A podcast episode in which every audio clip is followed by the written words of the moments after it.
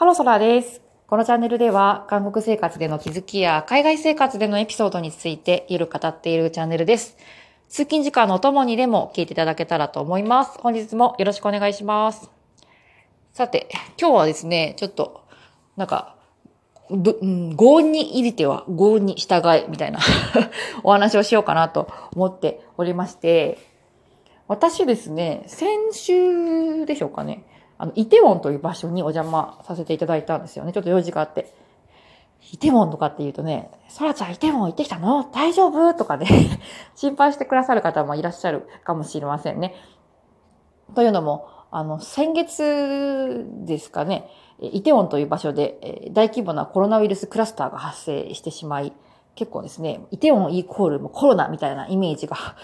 蔓延してしまっていて、えー、そういう理由もあってか、本当にあの韓国人の方はね、いらっしゃらなかったですね。うん、結構繁華街とまでは行きませんが、おしゃれなカフェとかバーとかですね、まあ、日中も楽しめるようなお店がたくさん立ち並んでおりますので、そうね、まあ夜がメインのね地域、まあ、ナイトライフを楽しめるような地域ではあ, あると言っても、日中も結構ね、そこそここう人通りが激しいような地域なんですよね、もともと。でもね、本当にね、人っ子一人歩いていない。で、人通りはね、ゼロというわけではなくて、まあ、ポツポツとはですね、あの、まあ、確認できるのですが、もうそのほとんどがね、外国人の方。おそらくこう、居住されている、韓国に居住されている外国人の方々。ばっかりなんですよね。で、まあ土地からね、あの、イテウォンという場所は、やっぱり、うん、あの、外国人の方々の居住地として、かなりこう、何ですか、有名ですから、まあたくさんね、外国人の方が住んでいるということで、うん、イテウォン、あ、外国人の方が目立ったのかもしれませんが、それにね、加えてね、私今回ちょっと、あの、ここが核の部分というか、あの、言及したい部分ではあるのですが、あの、本当にね、イテウォンで出会った外国人の方々、ごじゅうにんくらいはね、出会ったと思うんですよね。結構な、長い時間滞在していたので、もうね、あの、きゅうじゅっパーセント 以上の方がマスクをされていなかったんですよね。で、そうね、これ、なんか、そう言うと、外国人のね、人はもうマスクもしないで、みたいな。韓国人のね、方からしたら、まあ、そういうような感情がね、生まれるっていうのは、まあ、仕方ないことですよね。私のパートナーは韓国人ですが、やっぱりね、あの、もう、やっぱり外国人の人はなんでマスクをしないんだ、みたいなね、そういうような、まあ、愚痴というかね、不満みたいなものを口にしていたくらいですから、まあ、おそらく他の韓国人の方、あの中にもね、同じような、私のパートナーと同じような感情を抱かれる方っていうのは、うん、多いのではないかなって思うんですよね。で、私自身、私自身は、まあ、やっぱりアジア人ですからね、あの、マスクに対して何も、何も感じないというか、そんなにこう、心のハードル高くないですよね、マスクを着用することに対して。私自身、風邪をひいたりとか、喉が痛かったりとか、ね、するときにももちろんマスクはあの着用しますが、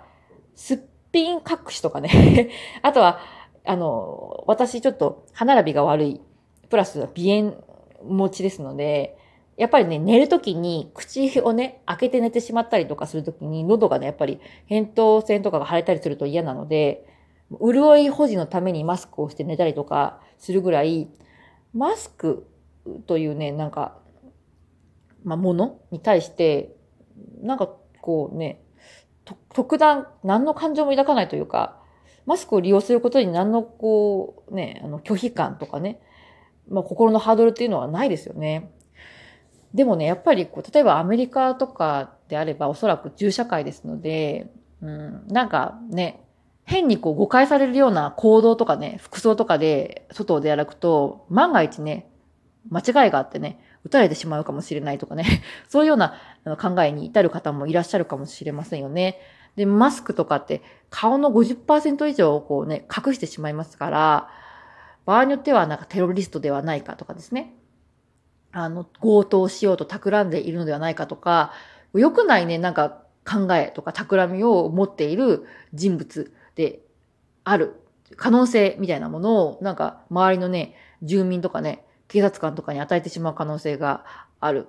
ので、やっぱり自分の身を守るためにも、なんか変にマスクはしない方がいいというような考えを持たれている方もいるかもしれないですよね。で、やっぱりなんかヨーロッパの方とかでは、本当にマスクっていうのは、なんかこう韓国とか日本でいう防護服みたいな、それくらいのこうなんか着用には心のハードルがね、あの、立ち、なんかはだかるような、あの、もののようなんですよね。本当になんか、こう、稀有なウイルスで、ちょっとこう、で、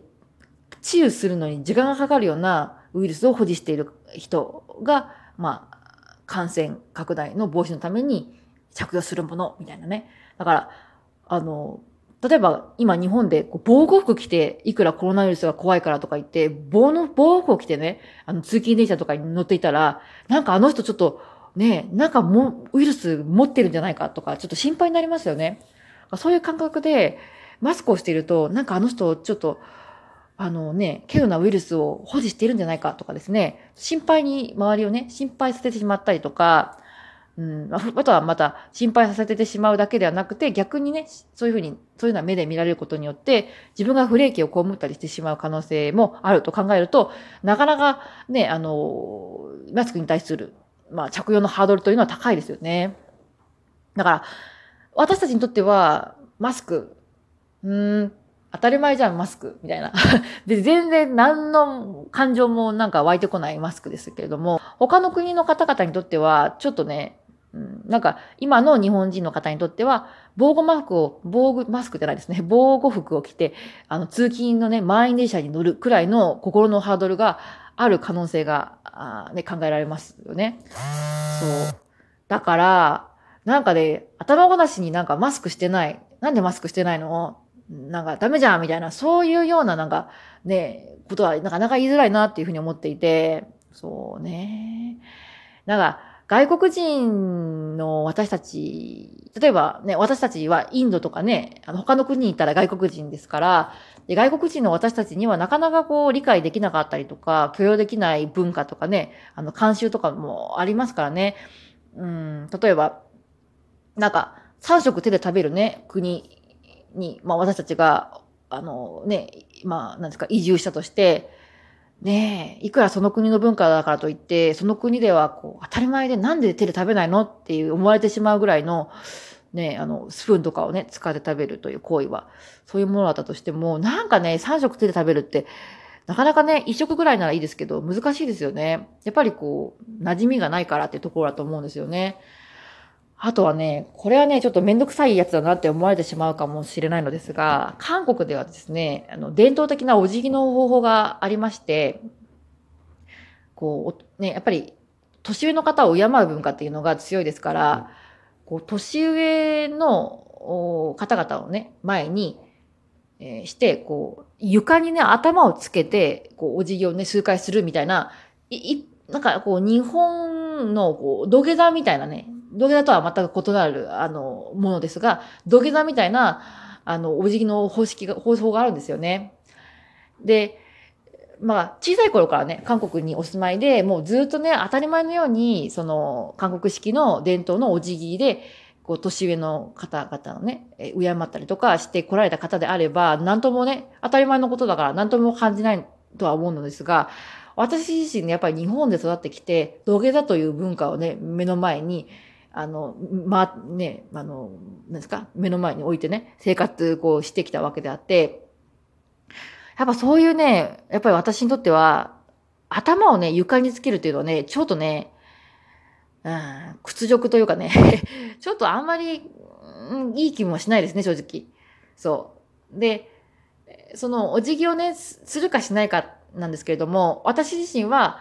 それをしなかったら、まあ、例えば取引先の方とか、なんか私の会社とか、チームとか、家族とかに迷惑がかかるような場所であれば、もう仕方ないので、えー、それはもう し, しますね。でも、私のこう、意思っていうのがある程度尊重してもらえるような場所であれば、おそらくですね、ちょっとやっぱり文化の違いもあって、なかなかちょっと共有しづらい部分なので、ちょっとごめんなさい。私はごめんなさいってことで、参加しないと思うんですよね。そうそう。だから、ね、いや、お辞儀なんか別に大したことじゃないじゃないですか。別にね、な、もうただな、韓国来たんだからね、韓国式にね、やればいいじゃん。合にした、入れ、入れては合に従いで、ね、そんな、そこで一個字張ってどうすんだみたいなね、そういうふうに思われる方もいらっしゃるかもしれないですけれども、私自身はね、ちょっとやっぱりなかなか難しいですね。うん。そう。で、あ、そうね。で、今回ね、マスクの話も正直そういう観点から見ると、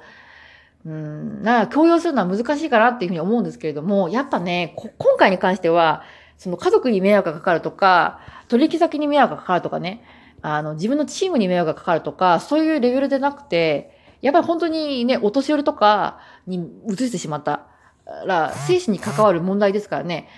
うん、そこはなんかね、あの、何ですか、協力すべきかなっていうふうに思っているのと、うん、やっぱり、あとは、えっと、マスクしろ、マスクしろっていうのではなくて、やっぱね、自分の国、自分のご近所さん、地域